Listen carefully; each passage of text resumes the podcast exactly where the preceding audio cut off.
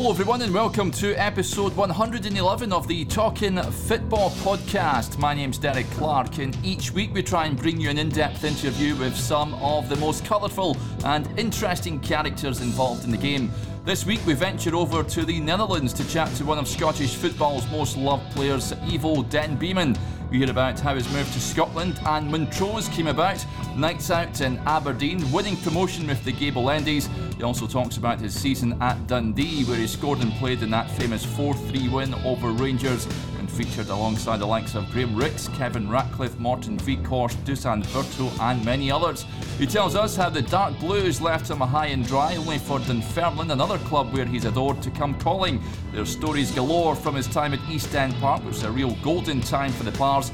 He also tells us about the short stint at Ross County and finishing his playing career at Falkirk. So sit back and enjoy the latest episodes of the Talking Football podcast.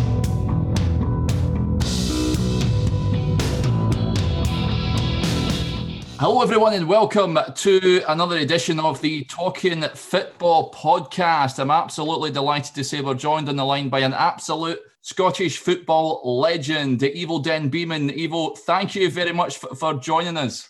Thanks, Derek. Lovely to be on here as well. Yeah, absolutely. And what, what's it like weather-wise over where you are in, in the Netherlands just now? Because where I am, it's uh, absolutely roasting. If everyone's struggling with the heat. Uh, well, we're we're not all that hot, uh, but it's lovely, sunny, summery weather. Uh, the nights are pretty uh, cold still, so uh, no problems to get to sleep. But uh, no, we've got a lovely a lovely week up till now last week we had a day of rain and uh, that uh, brought us a lot of uh, problems with the rivers uh, which were they had in belgium germany and netherlands as well so the water in the rivers is quite high but uh, uh, from friday onwards it just turned and lovely weather fantastic stuff your career then, then Ivo, um, looking back, you were born the, the, day before me, in fact, the 4th of February. Um, 1967 in uh, in the Netherlands. Uh, a little village. Is it is it is it Wamel? Is that how you pronounce it? Very good, Derek. You've uh, you've excelled again. Uh, even the, that pronunciation uh, was better than uh, the, the, the, Dutch shirt. so very good, Wamel. Yeah, excellent. So you share a, a birthday with Ronaldo, isn't it? Cristiano Ronaldo. Yeah, yeah. I think that's that's where the similarities end. I think. Same here. were, were you always playing football as, as, a, as a young kid, Ivo? Were, were you always kicking a ball around? Yeah, pretty much. Um, because in the village uh, there wasn't many other opportunities for uh, for sport, and the football club was the focal point. Uh, so uh, I I think I played from about six. Nowadays they can start at four, but uh, at my age it was six. So uh, we had a quite a talented group, um, uh, which made up a team, uh, 11 side uh, at that time. And um, yeah, we were doing pretty well against the surrounding villages. And um, yeah, I can't, I can't remember doing anything else up till my 14th when I started playing a little bit of tennis as well. Uh, because uh, the village uh, had a, a, new tennis club. But football was the main the main point. I can remember playing for the for the championship, the village championship in tennis, and I had to choose between football and tennis. I obviously chose for the football. Yeah. Uh, and uh, made, didn't make me popular in the tennis uh, fraternity. but there you go. Yeah, that, did, did you, um, I guess, as a, as a young boy, you, you'd have watched that that great uh, Dutch side of the 70s. Did, did they sort of inspire you to, to become a, a footballer, Ivo? Can you remember watching them on, on television? I must admit, it's just a wee bit too early for me because I'm born in 67. So the really, the really fantastic Ajax team was uh, 71, 72, 73.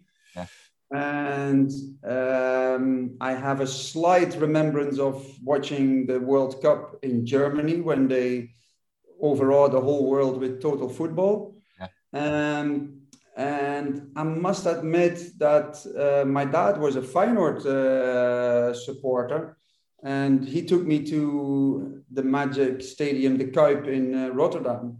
Yeah. And as you can imagine, coming from a small village, uh, there wasn't was many uh, uh, high-rise buildings, and then you came into that stadium and you watched uh, and you looked, and everywhere there were seats. It was sixty-five thousand uh, capacity. Uh, so he took me along there uh, quite a bit, not every week, but once a month or every now and again, and I was really overawed with it. But I don't think that at that time I was really supporting anybody uh, because you were mainly involved in your own football, you know, and uh, the, the, you, well, you were always on the streets playing football in the in the parks, on the street, uh, at the football club. So I don't think I really never really. Uh, I I like to go to football matches, but not that I have a really dead keen. Uh, yeah uh, appetite to to watch every game for a certain club or anything like that. Yeah. So see if you see um, you had to choose between tennis and football, you must have been quite a uh, an athletic boy when, when you were growing up. Ivo. I guess you realised at a young age you, you were pretty good at, at both football and, and tennis. Did, did you think you could uh, you could have a career in, in both of them? No, no, not at all. uh, because uh, at at the at my 15th i changed villages to play football because next door there's a village uh, where they play uh, at a higher level. So i got into a little bit of a, uh, a conflict with the, the, the, the, manager of the club when i was 15 yeah. and then i said well i'm going to go to uh, the next village and uh, try it there you know and um, because I, I thought he played me out of position I'd played center midfield pretty much every year since I was six, and then he put me at the back. Hmm. Uh, I didn't really like uh, the dynamics of, of, of, that position at that time. Uh, so uh, he kept playing me there, and I said, "Well, I, am fed up with this. You know, I'll just go uh, to the next village." And uh, that's where I pretty much made my career before I came to Scotland because I was uh, four years in their youth setup and then five year in their senior teams. So um, and then I came to play with much better players against much better players. I trained with them, so I uh, I grew as a as a player. And I grew as an athlete as well because at 15 I was pretty lanky. Uh, I didn't have any any muscle. I didn't have any. Uh, I didn't carry any weight, and I could run for days. That's yeah. that's pretty much uh, how it was. And um, my at that time and still nowadays, the Dutch FA have a like a, a selection system from amateur football. Yeah. And I never played for any of that team, you know, because I was pretty quirky kind of player. I, I didn't run as, as, as as nice as as supple as other players. I didn't have the best of touches at times, but I could organize a team and I could run a team. And uh, obviously, with my uh, my physical uh, side, speed and uh, endurance, I could keep going for uh, for 90 minutes uh, as long as you like. So, never really thought that I would c- carve out a career in football until this uh, this guy from Scotland came to uh, watch one of my games in the Netherlands and uh, congratulated me on on the performance. And uh, five months later, he invited me to come to uh, to Scotland uh, and join Montrose in Man- Manchester. So, no, I was pretty much studying and playing football. So, never thought at that age until it really happened uh, that I was meant to go any further in football. Yeah. Well, uh, did uh, this might sound a daft question? Did you know much about Scottish football and or Montrose? I can't imagine you would have known much about them. No, Montrose, I didn't know anything. Uh, I didn't even know where it was. You know, at that time, uh, I think Theo Snelders was one of the first Dutch players that uh, that joined a, a, a, Scottish club. Yeah. Um, and thereafter, there was more pl- players go in that direction.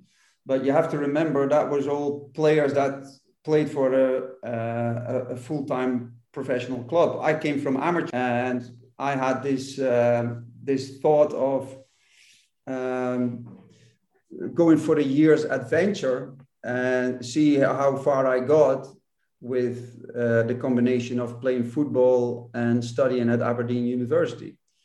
Um, and that's how I actually entered the uh, the Scottish football, you know. And uh, if it had just like uh, went down like a lead balloon, I would have left after a year or maybe even before.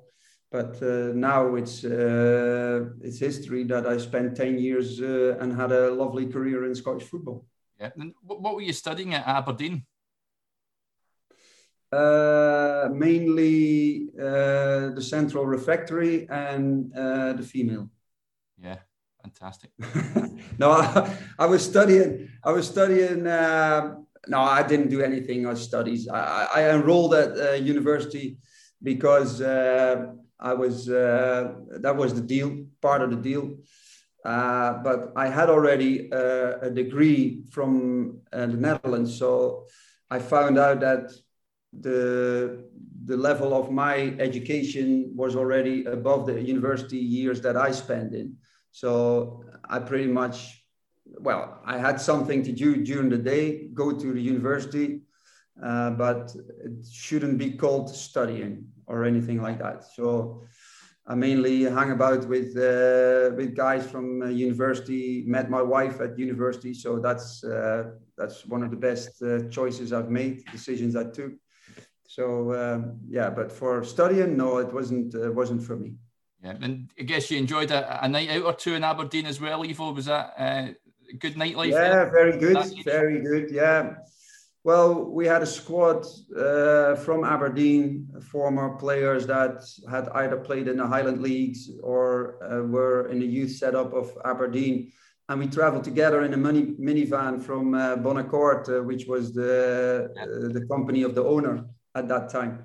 And we drove together. So uh, yeah, many uh, Saturday night we spent up at Union Street and uh, uh, ending up in uh, Mr. G's or Zigzags or whatever nightclub was was popular at the time. Yeah, they they introduced me properly into the the Aberdonian night scene.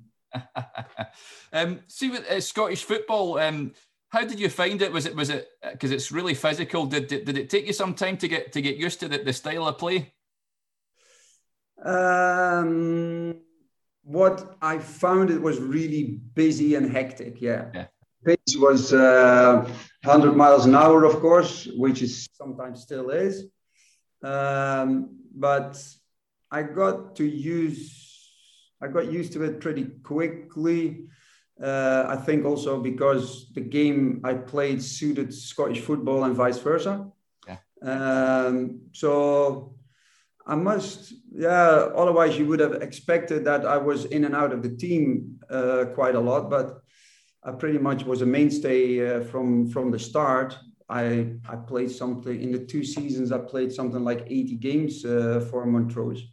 So, uh, which wasn't, which is not a bad uh, return uh, for two seasons, you know. And that, that, but that was, that was pretty well probably the the the biggest adaptation that the the games were coming thick and fast.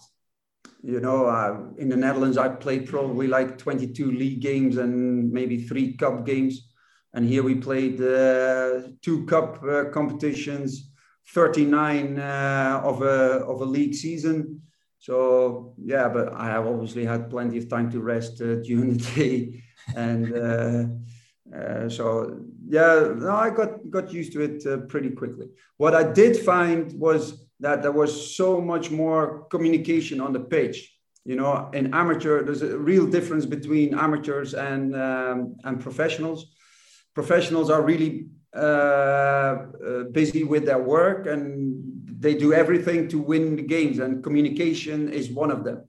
Communication during a game to your to your players, uh, players around you, it's it's it's phenomenal how how big an improvement you can make if you just start communicating. I, I still teach it over here, you know, when I ever, when I, when I coach a team, I always say, if you start communicating and let people know what you want, where you are, uh, you become a, a, better player instantly, 25% better player instantly. Because, well, communication is key to uh, teamwork. And th- that's what I found in the beginning, I really found that uh, uh, the, the, the, the, difference between the Dutch side of football, amateur, of course, and then semi part time professional football in Scotland. Yeah, I mean, your, English is spot on, Ivo. But when you first arrived in Scotland and walking into the dressing room, did it take you a while to understand what people were saying? Well, I had to deal with people from Edinburgh, uh, Dundee, and Aberdeen. So I just half a year, about a half a year, I only asked, what did you say? What does it mean? And that's how I really, uh, uh, well, grew quickly in understanding uh, uh the Scottish lingo. Yeah. One of the one of the kit men told me uh, the first time I met him that I should uh, should learn uh, Urba. because wherever there was a there was a, a decision to be made, Urba. So uh, so that's uh, and and the thing that also is really helped me is that I uh, immersed immersed in the Scottish way of living. You know, there was obviously a, a huge uh, Dutch contingent in Aberdeen through Shell and the oil, yeah. but I never never made contact with those people. I was in university. I had the people of Montrose around me, the players of Montrose around me, and um, so that that that made it grow my language skills and my understanding of Scottish Scottish language uh, a lot quicker and and, and, and well. Even now, I, I speak with a Scottish uh, twang, you know, every now and again. Yeah, yeah, good on you. And I mean, the, the, you had joint managers at Montrose that, that, that, that season, uh, Chick McLelland and Doug Rougvie, who's an Aberdeen legend. Uh, how were they as, as coaches? Did you learn off them, Ivo? Um, unorthodox, I would say.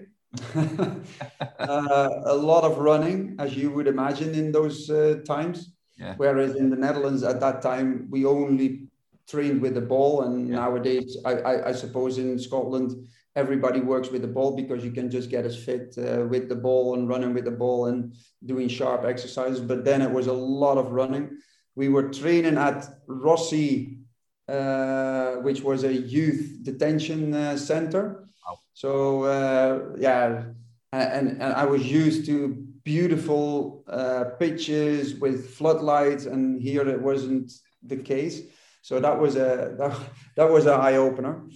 Um, but Duke and Chick were both real winners, you know, and that's that's what set them up. And it was obviously uh, not always the best marriage of having two ma- joint managers as, a, as, as as your management team. Uh, but I think they they fed off each other, and it obviously brings in lovely uh, memories of how they fought against each other, you know, and how they uh, how they how, how they dealt with certain uh, issues in the team or in the in the in the squad. Uh, but um, that's what, yeah, they, they they they made that team into a team. You know, they they made that squad into a team, and because the expectations were pretty high because Brian Keith had come in, took over the club uh, quite a number of players coming in. And then the first 17 games, we were really indifferent in our results. We were fourth bottom or something uh, at Christmas time.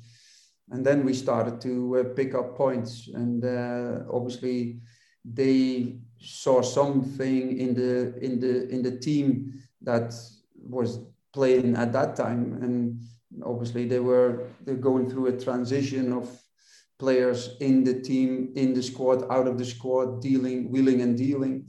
But in the end, um, the, the manager's job is always to find the best team and to find not always uh, start the best players, you know, and that takes a lot of uh, courage and a lot of dedication to find that team that's going to produce it for you every week in, week out. And we all, they obviously found a team from Christmas onwards um, in a in a difficult setting that that brought us uh, second place uh, in that in that first season I played there. Yeah, yeah. You mentioned that great comeback, and you went up uh, by a point ahead of Cowdenbeath uh, being promoted. Yeah. So it must be it's so memorable when you go up when it's the margins are just so so small, isn't it? A memorable memorable first season for you, Ivo. Yeah, it was definitely a lot, uh, a lot of memories and, and, and fantastic memories, you know, uh, because I think the last six games of the season we played a number of direct competitors to that second spot, and uh, I don't know, but I think we didn't lose a goal in those last six games. Incredible and, and that said enough. This team could really play to the 1 0. It was just as boring as Arsenal at times, and you just uh, score a goal and then lean on, uh, lean on their defense. And sometimes we would score another goal, and sometimes we would uh, keep going until it was uh, end of the game and win 1 0. And I know that we were uh, challenged by Berwick Rangers and uh, Cowdenbeath and I don't know there was there was three or four teams and they were all uh, stealing points off each other. And from the last five or six games we were the only one that was consistently winning uh, games until the end of the season. And at the last game of the season at Queen of the South uh, well after 20 minutes we were 3-0 up and uh, second place was in the bag. Yeah. a difficult season at the following season the club were relegated but I mean uh, you went and played Celtic at Parkhead in, in the Scottish Cup. I know, I know you lost heavily, but as an experience, uh, an amateur player coming into Scottish football and playing a team like that, I know you'd play them much more later on in your career, Ivo, yeah. but what, what was that like? Can you remember much about going to Parkhead for the first time? Yeah, the magnitude of, uh, of a game like that, well, in advance you don't really see anything you know but uh, i can remember going into parkhead and must it was the old parkhead that's not the yeah. new uh, parkhead. And celtic were not supported as heavily as they are uh, years after. So i think they had crowds of 25 30000 or something like that but I can remember going into uh, coming out of the tunnel onto the pitch, and it's just like like I explained to you, the Feyenoord Stadium. You know, it's like as high as as trees. There was stands and there was like uh, roofs and and terracing. You know, and it was it wasn't Parkhead is much nicer now. Of course, it was a little bit run down, and they had quite a big track around it as well, but still so impressive uh, for, like you said, an amateur player that had just uh, joined a Scottish uh, professional uh, outfit. So, um, and and that's that's that's the moment, you know, where you either going for that challenge and do your best and uh, and have the mental state to not freeze or not uh, get all worried about what can happen, you know. And I could have gone either way, obviously, uh, but luckily I found it as a really exhilarating experience and a fantastic opportunity to to do something, you know, and play and learn of these players and uh, and see how far we got. Yeah. And I can remember only getting the run around by Darius Wdowczyk, uh, Tommy Coyne and uh, John Collins because we were just running rag- ragged, you know. I think uh, David uh, Larter prevented it from uh, going 15 lo- 15 0. it could have been a 10 score. Uh, but yeah, the experience itself was, was good because I can remember as soon as I got the ball, I was probably up front with Jimmy Jimmy Foderingham, I think. And I just started running with the ball and see how far I could get and relieve the defense a little bit, you know. And that's where obviously uh, certain papers wrote about it, and uh, I got a nice write up uh, about uh, about the, about the performance, and obviously uh, was uh, kept or planted a little seed in in people's head that were in in football. But for me, it was a fantastic experience, and um, like you said, one I've repeated quite a, a, few times, but going back to my amateur time, I never anticipated that I would play at a Celtic Park, uh, for example. Yeah, and of course, at the end of that season, um, Dundee would would be promoted to the, the Premier League, and they, and they would take you from Montrose. Ivo, um, how did that move come about? You must have been delighted to, to, to join a team that were just going into the, the top league in Scotland. Could you could you quite believe it after just two seasons in, in Scottish football, or did you believe that you were good enough to play at that level? Um, well, um, it was being the right person at the right time uh, because we played Dundee at the last game of the season. We Dun- Montrose were already relegated, and Dundee had obviously been heavily on the party scene, and I played against uh, Willie Jamieson. And Willie uh, thought, well, it's okay, you know, it's the last game of the season. Let them have, uh, let them have their day at Dens Park. Yeah. So I played really well, uh, played up front with Willie Callahan, and I think I scored one and I laid one on. And uh, yeah, within a couple of weeks, uh, uh Jim Leishman was the manager at that time. Um, uh, the deal was made with with Dundee, you know. But uh, did I think I would? Did I think I would progress again? maybe not during that season um, because it was a it was a gamble for um, for for Dundee, of course, as well. I was 25 at the time, eh? so. There wasn't uh, somebody that was 20 and was just coming out of the, the youth ranks and and, and proved his uh, potential. I was 25, so it was also the first time when I started really training on a daily level. I'd, all my life I had trained at night, and the transition to training in the morning and get your body used to to that physical exertion and, and, and the stress that the physical stress of training every day and the tackles and, uh, and, and, uh, and the challenges, you know. Um, so I think, no, I never thought I would, I would step up. Uh, but great, of course, I got the opportunity. And from that point, I made it the opportunity, you know, I, I filled in the role as good as I could um, I played quite a number of games for Dundee. Loved my time there. Uh, played with legends like Graham Rix and um, uh, what's his name uh, from Everton, captain Ratcliffe, Kevin Ratcliffe, Jim Leighton. So yeah, it was just it was just just a dream come through. Although I never had that dream, but I lived the dream more than I had the dream. Yeah. Before we look at Dundee Ivo, I mean, um, we had Jim Leishman on the show a couple of weeks ago. Um, another huge character in Scottish football. How, how, how, did you find him? I guess life was never dull when when he was around.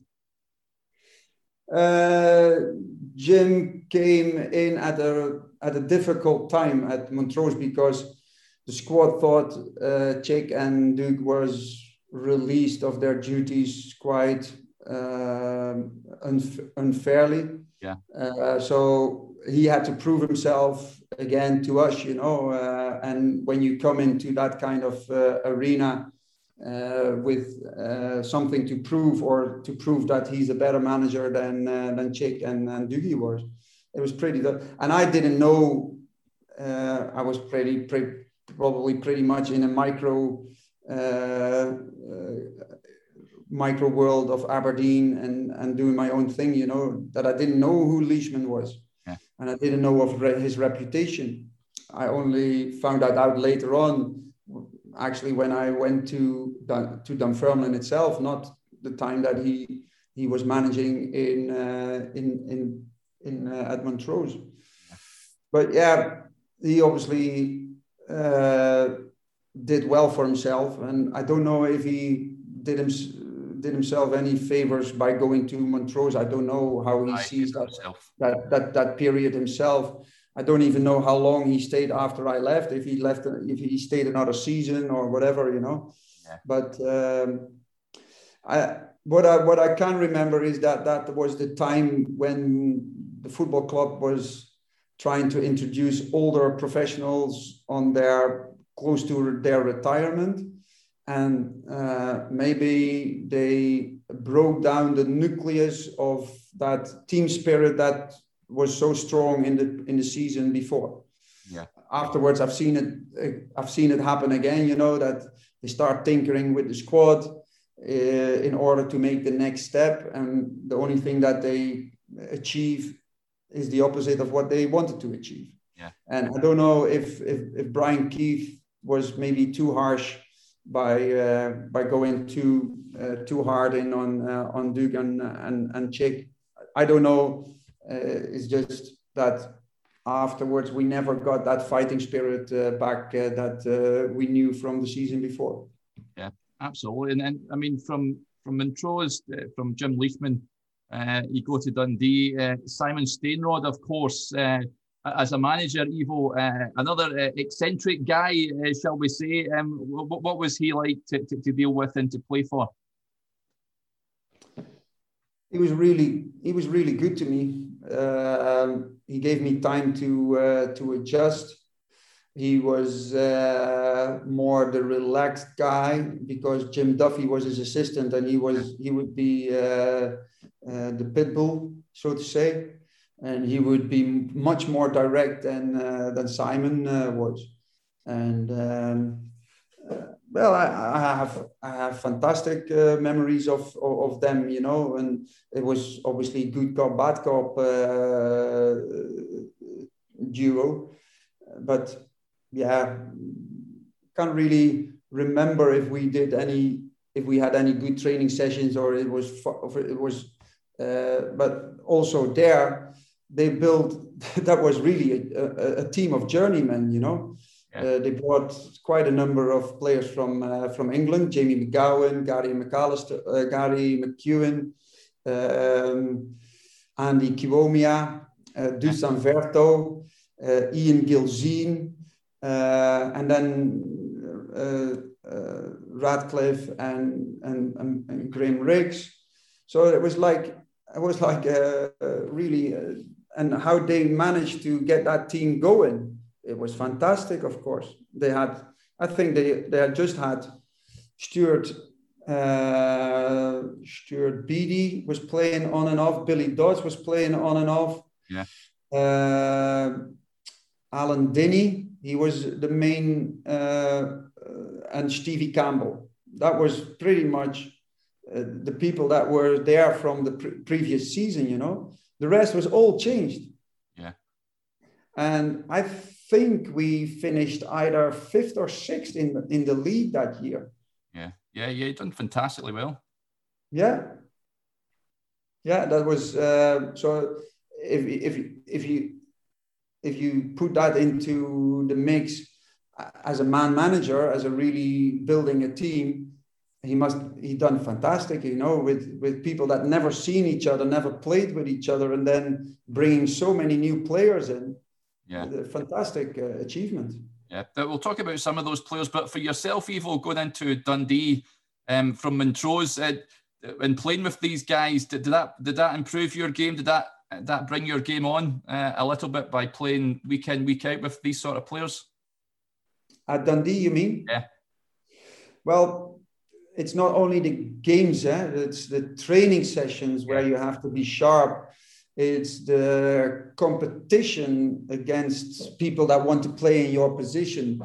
Um, uh, that's what makes you better. Training every day with these guys, training every day, full stop that makes you a better player that makes you a stronger player yeah. but i have a theory about this you know because my qualities as a player my uh, heading my kicking my passing my uh, speed uh, they haven't they don't improve or they, they improve marginally.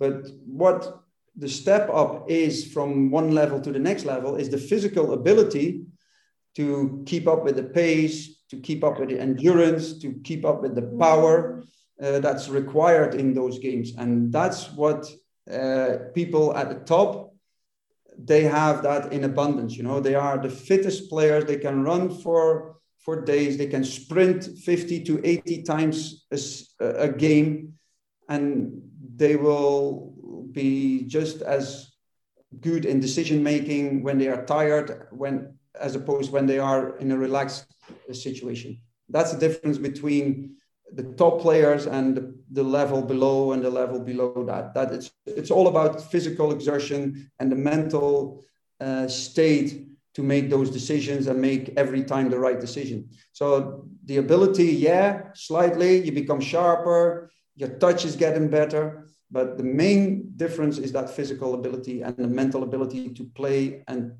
to make those decisions well, even before 60,000 people, even taking a penalty kick in front of 13 or 30 or 100,000 people. That's what that's what the difference is. Yeah, in my in my in my uh, humble opinion. Yeah, um, you mentioned um, uh, Graham Rix. Um, I, I, watched uh, Neil McCann was on uh, Rangers television at the weekend, and he says he, he learned a lot from him uh, at Dundee when he was coming through. Um, of course, ex-Arsenal player, uh, played for England and what have you. What, what was he like uh, as, as a teammate? Ivo, did you did you learn learn a bit from him? Um, what I most admired from Graham with Graham is there used to be this uh, track around Dens Park as well. Yeah. And there was quite a, a, a, grassy area after the goal, behind the goal. And after training sessions, we would just ping balls over the width of the, the, the pitch behind the goals because we weren't allowed on Dens, of course, but and just that did that for every every day or every week. We would spend half an hour just kicking long balls and have that uh, what they call it uh, muscle muscle. Uh, sorry. Muscle memory is oh, oh, sorry, muscle, memory. muscle memory. Yeah, uh, you, you can become so much better and so much more predictable with your long kicks. Yeah. And um, yeah, that's and the thing is, I I had like um, uh, United Nations of uh, in my house because I rented a house with an Australian guy that I met in Aberdeen. Then we moved down to uh, to uh, Dundee and picked up one of the YTS uh, boys, also an Australian. Yeah. Um, and then we moved to uh, Ferry, and Graham Rix was staying in the Fort Hotel uh, with John Black, I think it was, who was the sponsor and the owner of the hotel. So we met him in there quite a bit, you know, and uh, we had brilliant times uh, with him. I had later on, I had Morten Wieghorst in my house as well. Uh, he stayed in my house. So um, yeah, Graham Rix was just fantastic, you know. He he kept himself to himself as well, uh, but uh, I can always envisage myself taking those long kicks every Tuesday, every Thursday, and just ping balls around. You know, it's just fantastic. Yeah, uh, and, and likewise, I mean, you mentioned Kevin Ratcliffe as well, uh, another legend at Dens Park. It's it's hard to imagine yeah. these these sort of guys pitching up at, at, Dundee, but uh, again, it must have been it must have been great to, to, to be in and around these guys. Yeah, I'm not the person who really is uh, quickly overawed by their achievements and yeah. and um, but what I really found that they were really top guys, you know, really nice guys, not big headed, not uh, walking about uh, arrogant or uh, look at me and my, me, my career, you know, they were just one of the lads. Yeah. And that, that, that made that made it made a bigger impression to me than than all the medals that they won and all the career that they had and uh, that's that's why they were so successful and so accepted in in in the Dundee team. Yeah. You mentioned, uh, I mean, it was a, a multicultural sort of uh, dressing room. You mentioned Morten Wieghorst there, and uh, Dusan Vrto. We've had him on the, the podcast as well. Great, great guy, and uh, great defender as well, wasn't he? In his day at Dundee. he loved the scissor tackle, man. Uh, geez, oh. Yeah, Dusan didn't speak a word, you know, of English uh, when he came. And uh, first he was playing with uh, Jim Duffy uh, at the back, and then he moved into midfield. But yeah, really good player, really uh, a very good pedigree as a as, as a professional, you know. Um, but through the lingo uh, and the lingo barrier, you couldn't really connect with it, you know. And that that really funny guy, but uh, on, on a, on, a, private level, you couldn't really have a, a this discussion with him. Uh, and um, yeah, that, that, that was a shame, of course, but really good servant for Dundee. He certainly was. Um, let's talk about the, the Rangers game then. Absolute famous game. Mm. Of course, you'd scored the, the opening goal, 4 3 win at Dens Park. Um, people are still yeah. talking about that that game, Ivo. Um, what's your memories of, that day? the memories of that day is that uh, I don't know anything about the build-up. Uh, I've watched uh, the games, the, the, the, highlights of the game with commentary of Jock Brown many a time on YouTube, and uh, I've been shown it, of course. And I've, I must, I think it was the maybe the third or fourth game into, into the season or something like that, and I had I had some adjustments to make, like I said, from part-time football to full-time football, and I sprained my ankle in the, in pre-season. Never made it to uh, uh, to Ireland to the pre-season tour. Uh, had to sit out the the first uh, uh, game. Didn't play in that one, and then I played in the second one against St Johnstone against Sean McCauley, and. Um, and that was me pretty much getting settled into the team and then we played Rangers. So uh, really surprised to, to start, yeah. uh, and um, yeah, loved the occasion, loved the the crowd inside, and we were obviously at an advantage because Andy Goram uh, was injured and Ali Maxwell uh, played, yeah. so that uh, that was uh, well wasn't that was good for Dundee. Yeah. But we went we went really gung ho. We went after them and we we challenged them and we we chased them, and uh, that's what can happen when a when a team with better quality players drop down five percent and the opposition uh, challenge that with their extra ten percent, and that's what happened. You know, we just harassed them and we rode rode our luck a little bit as well, but yeah, scored the first goal first time that I played against uh, David Robertson as a left back, and uh, he, do, he didn't really uh, enjoy playing against me then, and he's never enjoyed playing against me afterwards. Uh, but um, yeah, playing against guys that you saw on television years before, you know, Mikhailichenko, Hately. Uh, well, McCoist wasn't that big in the Netherlands, but that kind of players, you know, uh, they were like household names. Kuznetsov uh, was playing. Yeah. They played in that uh, what was it? Uh, uh, Ukrainian team uh, that won the European Cup. Yeah. So yeah, it was, and then winning that game, and then out on the town, of course, and then it's even better, isn't it? I bet. So, it's not it's not one of the nights that uh, you had to sit in and hide yourself uh, behind the curtains. No, absolutely. You need to make the most of these nights because they're, they're few between in football. And I mean, you loved a goal against Rangers Ivo. You scored against them at Ibrox that season. You'd score against them for Dunfermline. Did, uh, did you? You must have loved playing against them. Did, did, did it bring out the best in you? Do you think? Um, no, no, not really. I think there were scarce opportunities. I've also been dropped, been dropped. Uh, 7 0 at Ibrox. Uh, that game that you're talking about, we we were beat 5 2 or something, opening game of the season.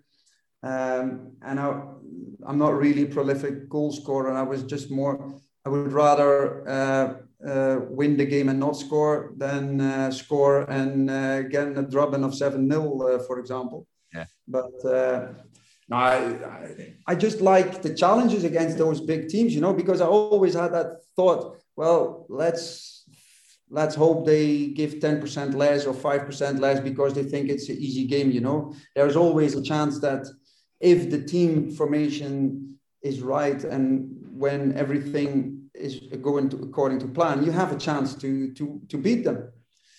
And in, in Scotland that would be like a really upset you know uh, when when smaller teams beat the Rangers and the Celtics of those era. Yeah. and that's what that was pretty much uh, where you were. Yeah. Just stayed on Rangers. You uh, probably been more so when you were at Dunfermline you would have came up against uh, Brian Laudrup and, and, and, Paul Gascoigne I'd imagine. Um, what, what, what's your memories of, of those two if you say uh, Brian Laudrup, I say spaghetti legs because he would twist and turn you that often that um, you don't know where he was, and then uh, with with his flair, he would put the ball with his outside left. Uh, towards the byline, and David Robertson would just uh, motor by and just uh, whip in the cross but Gascoigne was something else. You know, if, if you have a player that plays in the middle of the park, which is the most difficult position because you've got people everywhere, and the awareness that he had, and you couldn't get close to him. Yeah. Uh, you, that's uh, really good players always make time and space for themselves. And he did it with such ease. He wasn't even challenged in in the number of games that he played in Scotland. You know, he would just like walk through games like that.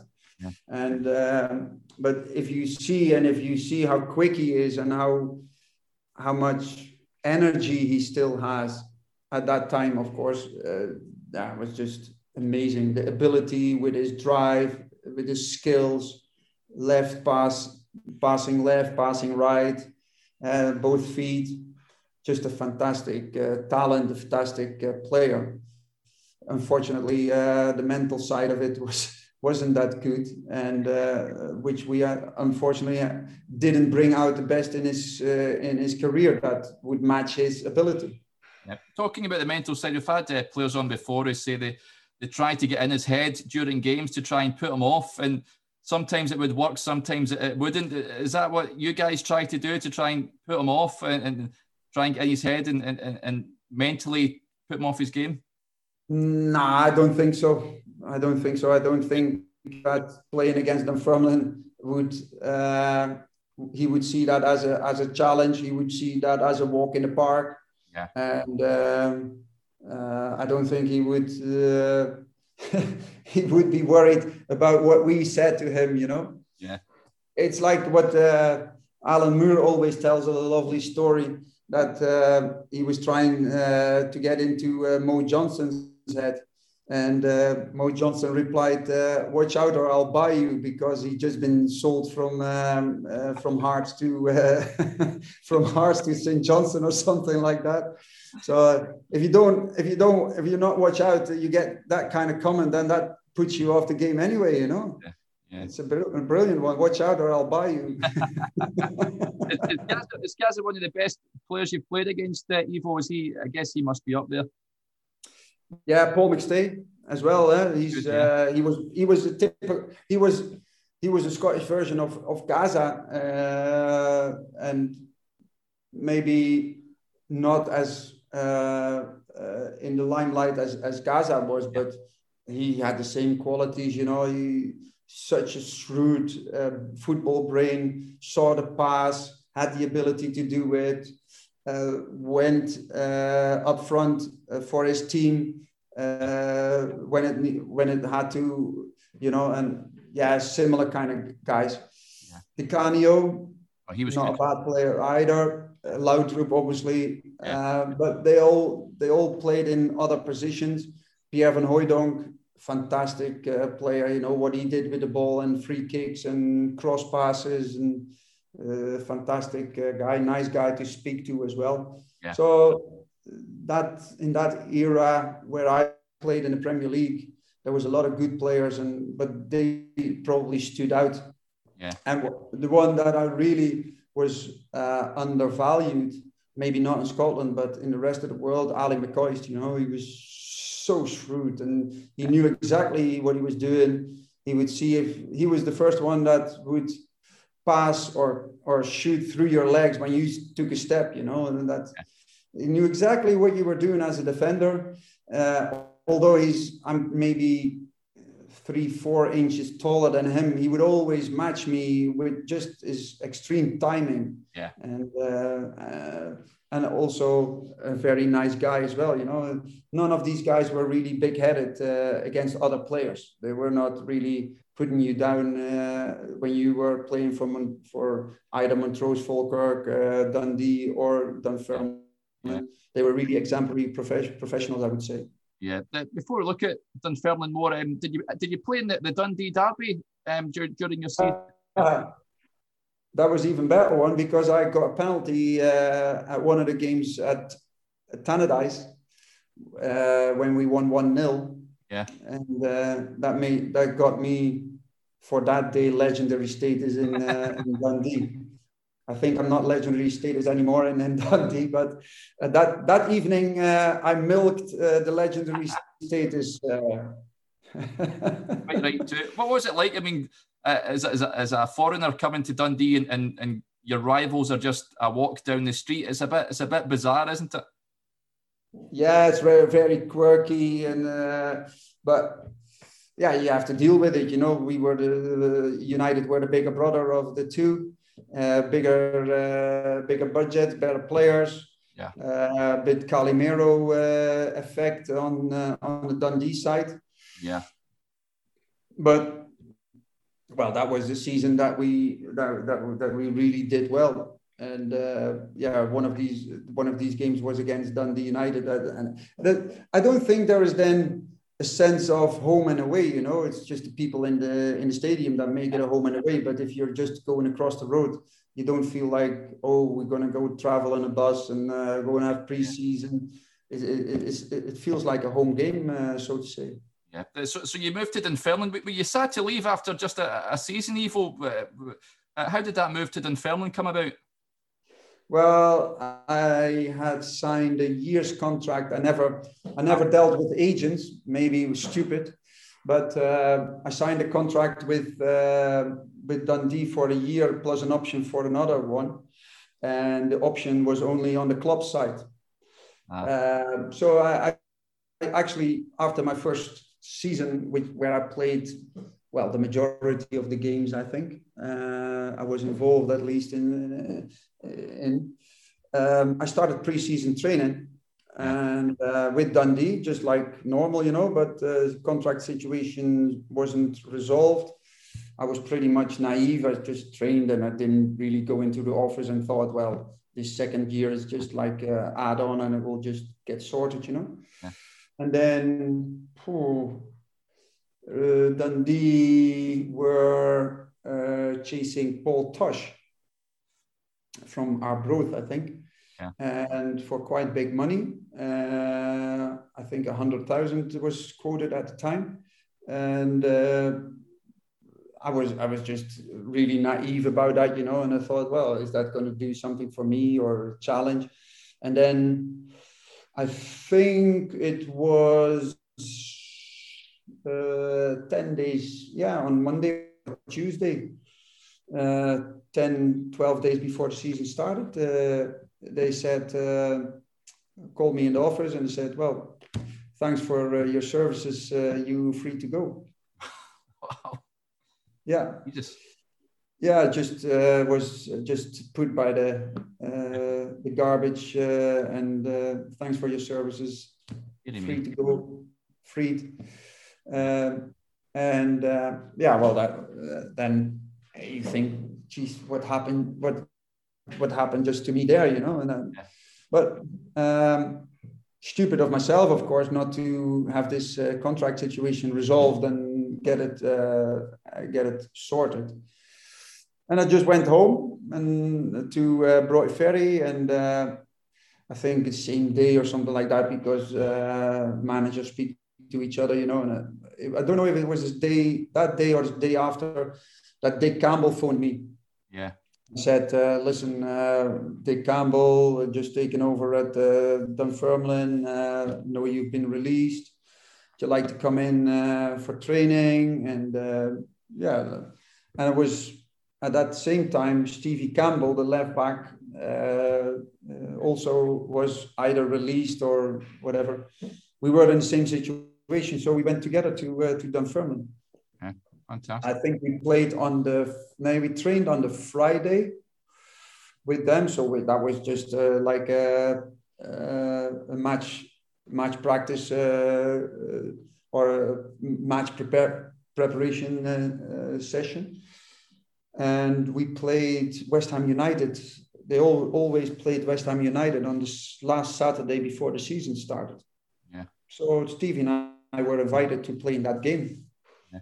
and uh, we were both uh, listed as trialists. And um, yeah, uh, again, mm-hmm. by pure coincidence, I was the right guy at the right time and did well. I got myself a co- I got myself a contract for two years. Yeah. I think I well, I think it was like even in that game, Rio Ferdinand and uh, Frank Lampard were playing. Um, because they hail from um, uh, West Ham United, isn't it? Yeah, yeah, that's right. Yeah. Yeah, they were really young, obviously, yeah. but uh, yeah. Uh, so um, played 60 minutes, I think. Came off, got a got a nice ovation, waved to the crowd, and um, uh, yeah, got a contract.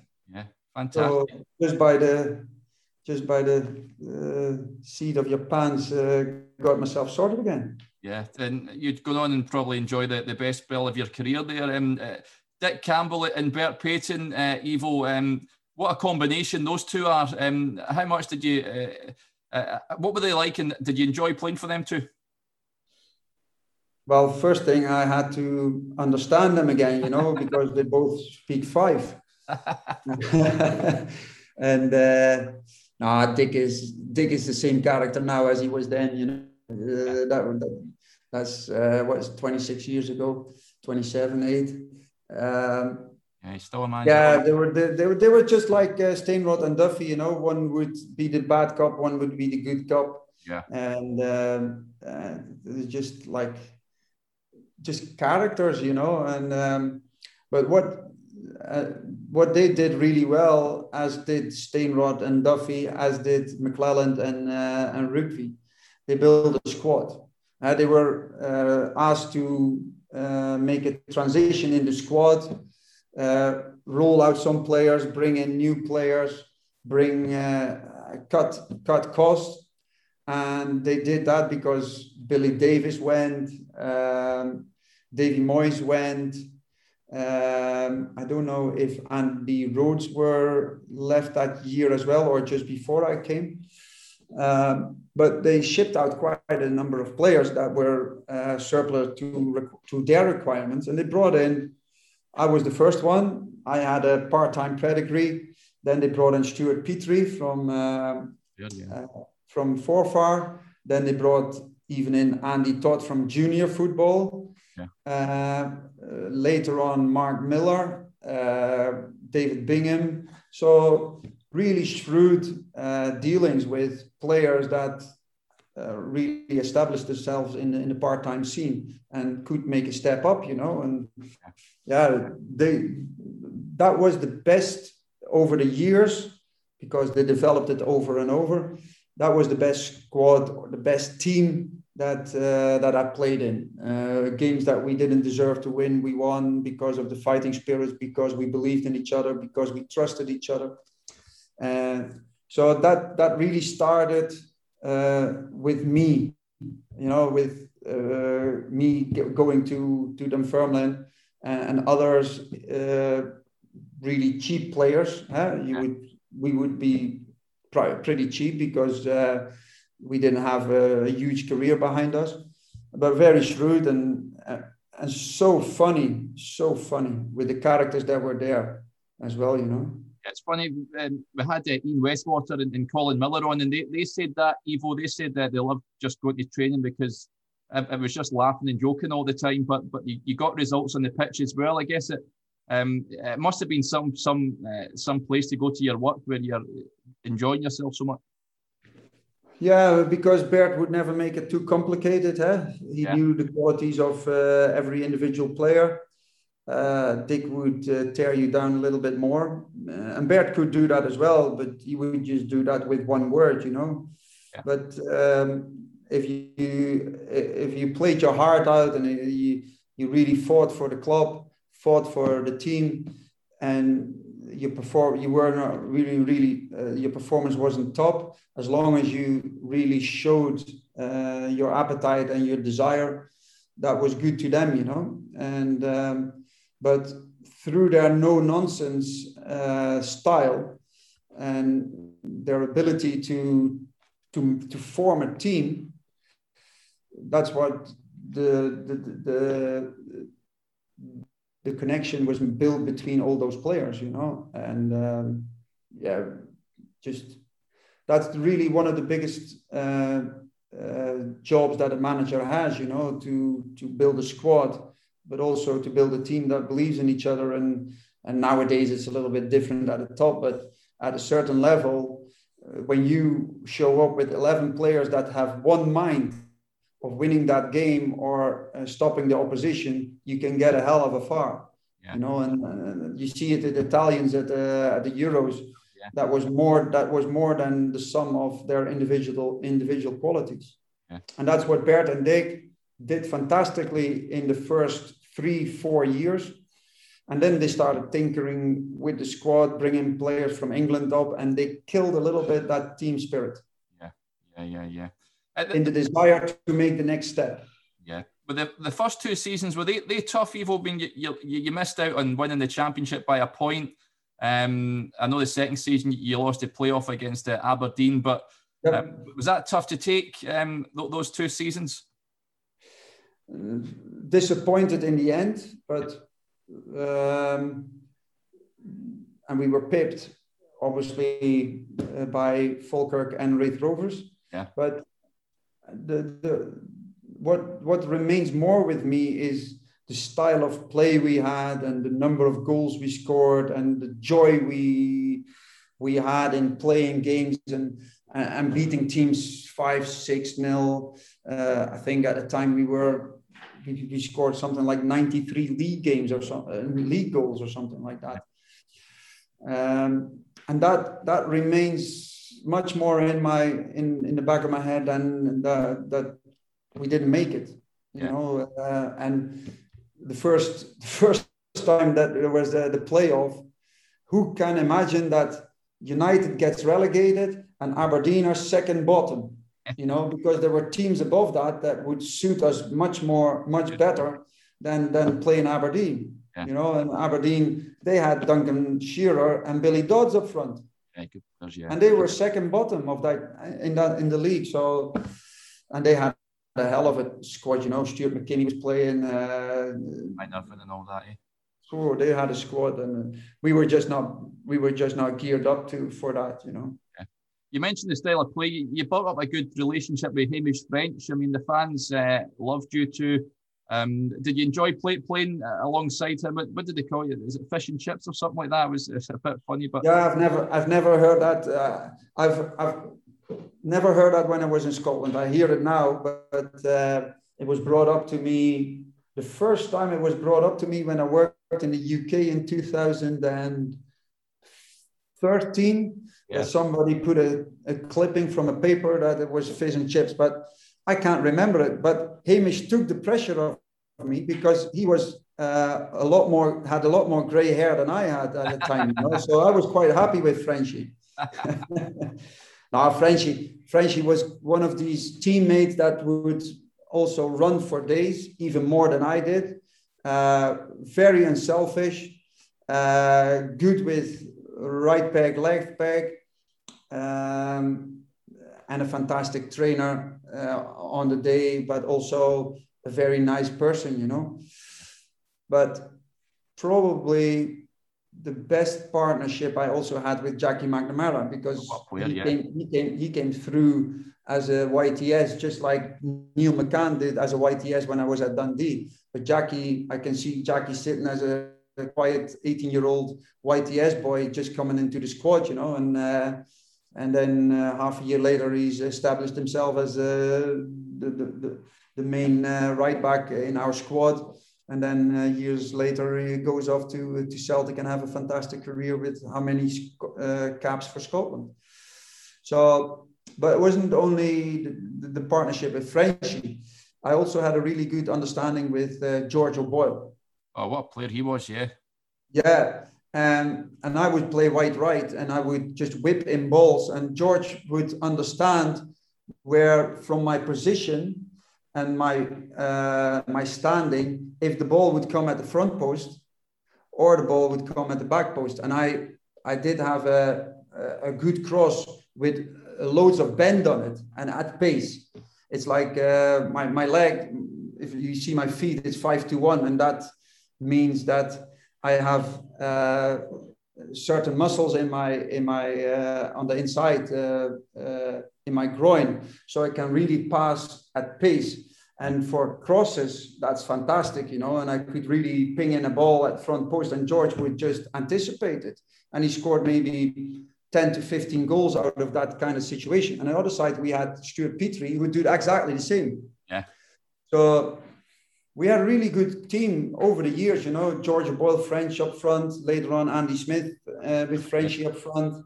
Um, uh, I played on the, as we say it, on the graveyard shift, white right, white left, Stewart Petrie. Um, uh, good defensively. Um, so yeah, that was that's that's that's the memories I have from those seasons. You know, always going for goals, always going for wins. Yeah, and of course you'd go up that next season at uh, 95, 96. It's such a a memorable one, uh, Ivo. I mean, it's yep. emotional, of course, with, with the passing of uh, Norrie McCathie and at yep. the turn of the year. Uh, that sort of bring you guys to closer together, do you think, and, and, and go on to um, go on and, and, and win the championship? Um, well, it was it was already a strong nucleus. Just, yeah. So uh, we missed out twice uh, on uh, on promotion or on the championship, and yeah, when when when your teammate dies, you know, it's it's a tragedy. You know, yeah. it's, it's a tragedy for the family. It's a tragedy for for for the club, for, for the players, and uh, from a certain point, professionalism takes over again yeah. You know, you just go for it, and um, but you cannot always uh, play with that mind of we do it for Norrie uh, because yeah. that uh, hampers your decision making and hampers your freedom to to play play the style of football that we had played. But your professionalism takes over, and, and you go and do the things that um, uh, that you know that are success bring you success, and that's that's what brought us together. You know, outside the games, yeah, we would we would talk about it, uh, but in the games, total professionals, uh, just geared to one thing: is win that game. You know, and when the 90 minutes were over, yeah, then we would talk. Well, good one. You know, one step closer. Uh, good for the big man. Yeah. Uh, uh, but you, I don't think there's a professional that goes into a game with that kind of mind mindset, you know, it, it, because if you play with that kind of mindset, I think you you either freeze, yeah, or, you get leggy, you know. Yeah, yeah. I think we've seen it a little bit with, with Denmark in, in the Euros at that Finland game. I think it, it knocked them for, for six, didn't it? Um, and yeah. That, um, uh, see that uh, everyone remembers that second last game against Dundee United. You'd won one 0 at Tannadice. Uh, Stewart Petrie was sent off. It was uh, a heroic game and uh, sort of uh, helped you to win, win the league. Can you remember much about that game, Ivo? Yeah. Well, um, there was a lot of rumor and a lot of a chat about the fact that we um, we only got 2,000 tickets for the game. Yeah, yeah, yeah. And the way stand was uh, confiscated by uh, United supporters itself, and then they were put into uh, one area of the main stand, right in the corner where the tunnel is, uh, where you go into the uh, the dressing rooms. So that was uh, that was filling filtering through. The other one was the I think the Sun or one of the tabloids that uh, presented uh, a poll about uh, the 10, the, the, the, eight league managers, the, I don't was it 12 of a league or 10 of a league? Maybe, I, think I don't was, exactly. Yeah, I think it was, might have been 10 back then. But all the all the other managers, uh, bar one, chose to for you United, and and probably in quite right, you know, because they were at home, they had a bigger budget, they had a better squad. Maybe if you look at the squad that they were, they did have that day, and that that made us more determined, you know. Um, and if you look at the highlights of that game, we rode our luck there as well, you know, because. Dailly uh, rattled the bar, Craig Brewster rattled the bar, um, but we scored early doors, and. Uh, we stood firm and uh, won the game. And uh, obviously, even better than you find out later on that the, the trophy was there in the car of the SFA representatives. and um, yeah, with that second last game, the last game would have never happened, you know. Yeah. Uh, that if, if it if it been a draw, had it been a loss, the last game was was gone. Um, so yeah, I, I obviously battled it without with 10, 10 men uh, for about half an hour or something like that. Yeah. Yeah. So, yeah, great memories.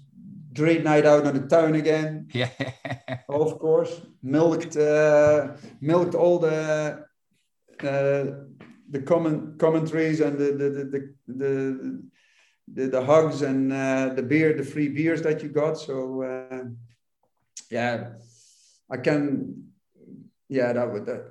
And I think we even had uh, it was a time at the end of the season, so you go to the to the supporter clubs, you know, around the supporter clubs, player of the year things and things like that, and we would spread out because there was different uh, supporter clubs. But yeah, that was some game, some game to of be course, involved. You're, you're part of the. You mentioned the supporters club. You're part of the, the former players association and all that as well, and uh, I think you're voted runners up and cult heroes uh, as well for the club. So it's, it's, it's certainly a, a, team that's close to your heart, Ivo. Yeah, yeah. Uh, I must admit, I have a really good rapport at um, with the supporters as well, and, and at Montrose. Yeah.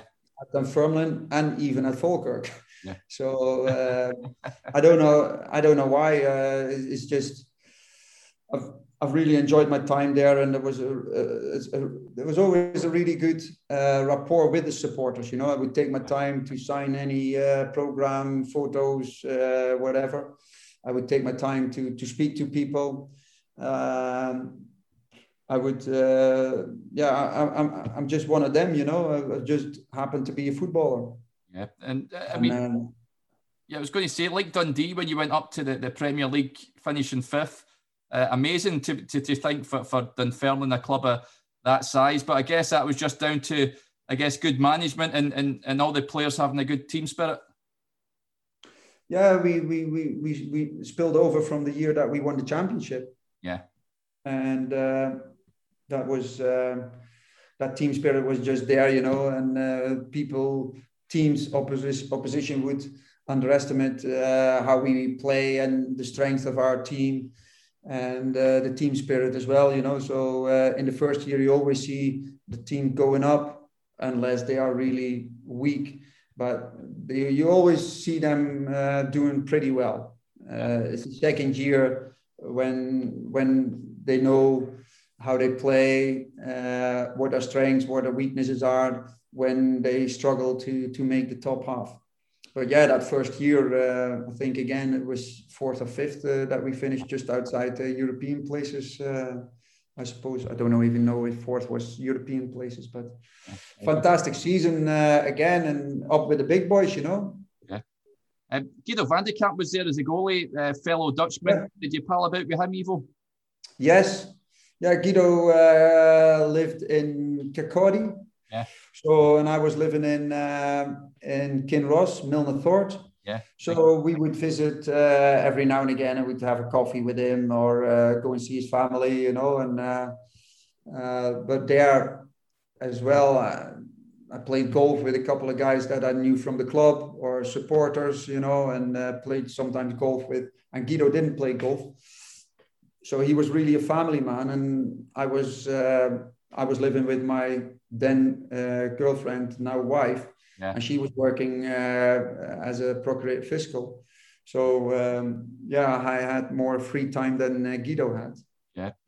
See when you mentioned uh, Dunfermline uh, when Bert sort of changed the squad a little bit, brought some players in from England. You you would leave, of course, in '98. Were you sad to leave at, at the time, uh, Ivo? Do you feel you had more to offer? Uh, yeah, every player, you know, when you're when you're in a in a club, you always think that you are the best option for the manager.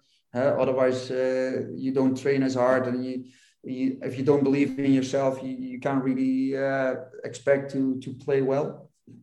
But at that time, you think I should play every game. Yeah. You know, uh, that's that's I think uh, the attitude of ninety nine percent of the of the players and I, I, well, 98 season started and there was nothing uh, really suggesting that I was uh, that was going out of the squad or uh, being left out of the squad or left on the bench. But I think by mid-September I had had more uh, turns on the on on in the stand uh, and on the bench that I played from the start, you know, and. Yeah I really couldn't do with that because the whole week you train for something, you know, and then in the end there's a, like a uh, like a lead balloon in your attitude because you're not in the squad or you're in on the bench. And I said, well, I can't deal with this, you know. I can't, I'm not. I didn't come to Scotland to train all week and and not do anything with the energy and with the qualities that I have. So uh, I asked uh, the club to uh, turn, or I asked them what what my position was, if I was a fringe player, becoming a fringe player, and I've I've seen many of my colleagues that were fringe players um, and dealt with this in a in, in, a, in a positive way, but I couldn't deal as a fringe player. I need to be in the center. I need to be uh, playing. Yeah. So I asked them what my position was, and they said, "Well, there's people ahead of you. Chris Templeman came on the scene. Younger players came on the scene. Fair enough, you know." So I said, "Well, what's the options then? Uh, well, can release you, can uh, keep, you can go and keep, but keep fighting for your place." And I said, "Well, I can't do this. I can't have that uncertainty of training every week, going for it." And then playing your games on at, with the stiffs on uh, on Monday afternoon uh, against uh, young boys, you know. Yeah. So I had my contract terminated uh, with mutual uh, consent, and um, uh, then then I played amazing two games for Ross County, where Neale Cooper, my former teammate, was the yeah. manager. Yeah. What, what, what, why, why only two games? Did, did you not fancy being so far up north and you came back down the road? No, Neale, Neale said, well, come up here, you know, um, sign a month's contract and then uh, see how you make, what you make of it. And um, so uh, Ross County was part time at it uh, in that era, you know. So they just went up the league. So I dropped down, I think, two leagues yeah. from Premier League to uh, to second division. Uh, played one home game, played another away game, and then I got the flu, the worst flu I've ever had. So oh. I was I was I was just out for two weeks, um, and I didn't play again. Uh, I, I, couldn't. I was in my bed for for uh, straight two weeks. You know. Yeah. Never had anything like it uh, afterwards or before so my my contract ran out and then in the meantime alec totten came on the scene and started calling me and wanting me to to falkirk and uh, obviously i lived in the central belt uh, kinross area. So uh, falkirk was uh, ideal for me. Was a higher level uh, where uh, uh, again in the top of the first division. So that was a much better opportunity for me there and uh, that's why it only were two games uh, for uh, for for Ross County. Yeah, and of course, Falkirk now in a, a lovely new, uh, well, I say new, they've been in their, their, their, sort of new stadium for a while, but you, you played at Brockville, um, yeah. the old old fashioned ground. What, what, what was that like, uh, Ivo? Well, it was like going back to uh, Montrose because had, they had a similar stand, maybe not the terracing, uh, but if you if you I've went back to uh, to uh, to the new stadium as well, and I've been obviously quite a number of times at uh, at the Montrose Stadium. But when you look at those new stadia, you think back of the, the just small wooden stands with uh, with the dingy uh, dressing rooms and the players' room, you know, and the off manager's office. and I always think back, well, that was good as well, you know. Yeah. Uh, you would smell you would smell the middle gun or the, the deep heat uh, right through in the, in the boardroom and things like that. And and nowadays these stadia are, are much different and they don't have the character that oh. those stadia had at that time, you know. Uh, but yeah, it was. I got a from a for a former Dunfermline player. I got a massive reception at uh, massive positive positive reception at uh, at Falkirk, of course. Yeah, yeah. I was going to uh, say that. Did you get any stick when you when you played against them, or uh, was it all good fun? Um, no, uh, probably pretty much in the in the mar- the hearts and minds of the supporters rather than the yeah. players. You know for the players it's just a job and it, it's a club and if the club is uh, Falkirk uh, or Dunfermline and I have had a bigger success at Dunfermline but it doesn't mean that Falkirk people are not uh, nice people to me either way you know? And then you went back to back to Holland when your time with Falkirk uh, came to end an end in uh, 2000 were you ready to leave Scotland at that point Ivo or did you did you, did you knew, know that you're going to look at a different career elsewhere well, it actually started in 1999 it, uh, because um, I'd obviously had a degree from uh, the Netherlands already, and my wife was working for the Procurator Fiscal in Dum. No, it was in Fol- first Dumbarton, later on in Falkirk. Oh, and um, I thought, well, maybe it's time to uh, to start a career. My regular career in the Netherlands because labor market was really tight. I didn't have any work experience, but I had a lot of uh, living experience abroad, uh, and that would put me up the ladder a little bit uh, higher than when the labor market is really relaxed and there's a there, it, it, it, it is an employer's market, you know, and this was an empl- employee's market. So I thought, well, it, maybe it's a good time to to do that now. Plus, uh, why did I mention about my wife? My wife got involved in the Lockerbie trial. Oh wow! So uh, she was the family liaison officer uh, in that court yeah. Uh, case.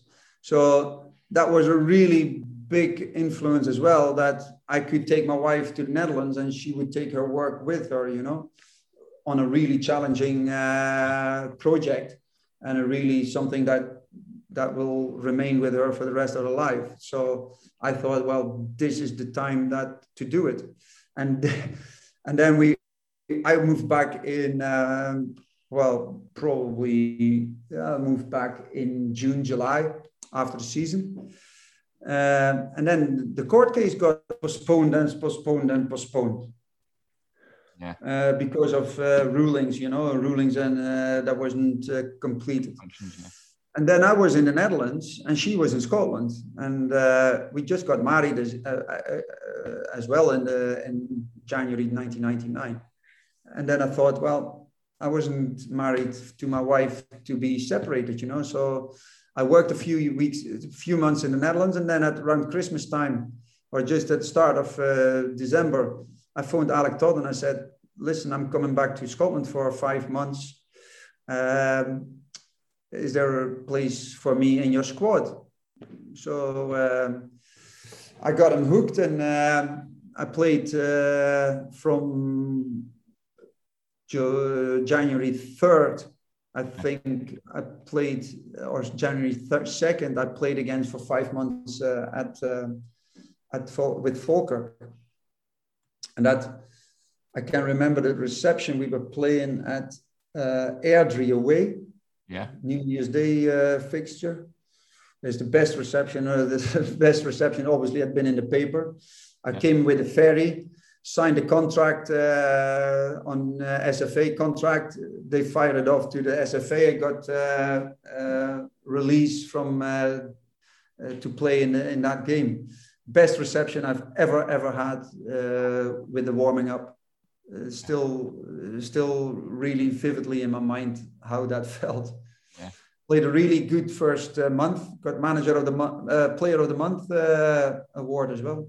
Yeah, and when the time came to hang up the boots, uh, were, were, were, you ready to do that? Were you prepared to retire? And did you miss? A lot of players miss the, the dressing room and, and the banter and what have you. Is that something that, that you missed? Uh, I, I had a two-year contract. Alec really tried to convince me to stay for another two years uh, and I said, well, no, I'm going back now. My wife, my wife's uh, project has started, and uh, yeah. Uh, I thought it was the time, right time to do. You know, I I wanted to prevent two things. I wanted to prevent that I was going down the leagues when age and ability and, uh, and physical ability uh, deteriorated. Yeah. And I wanted to be in charge of that decision when to stop.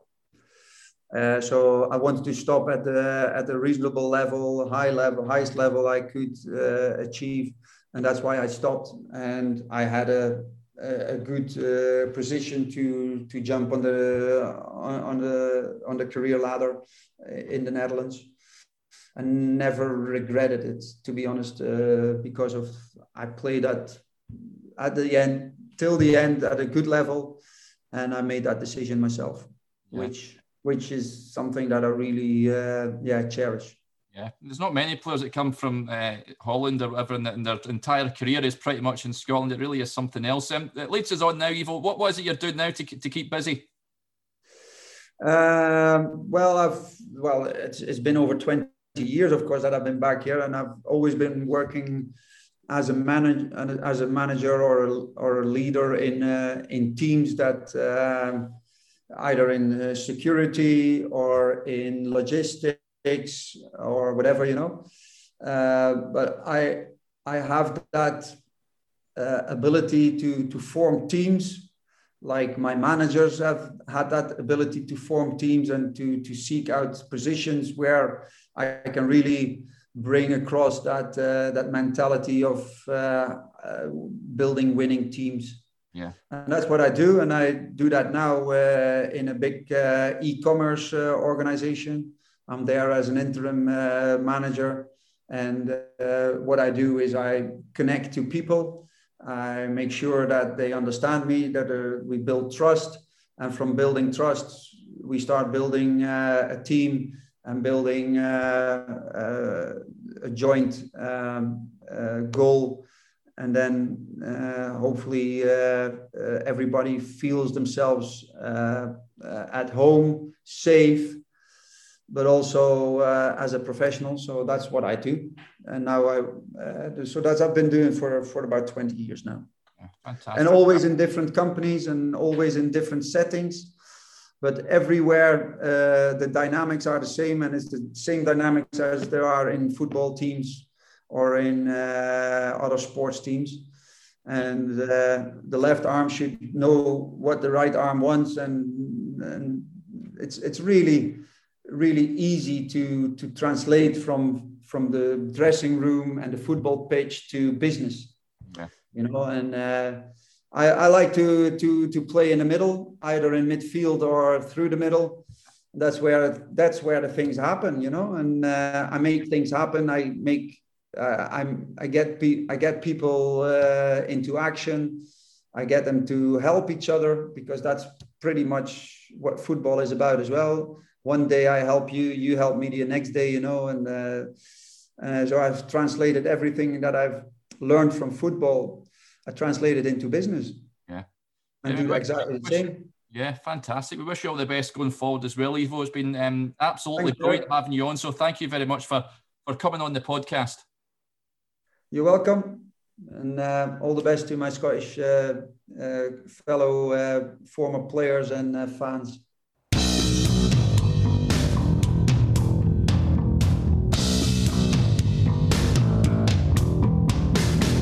That was episode 111 of the Talking Football podcast with Ivo Den Bieman. I hope you enjoyed it as ever. If you want to listen to any previous episodes, you can catch them all on the website talkingfootball.co.uk. We'll also find a whole load of great articles on there. And we're on all other podcast providers as well. Be sure to check out our Twitter site at talking underscore football.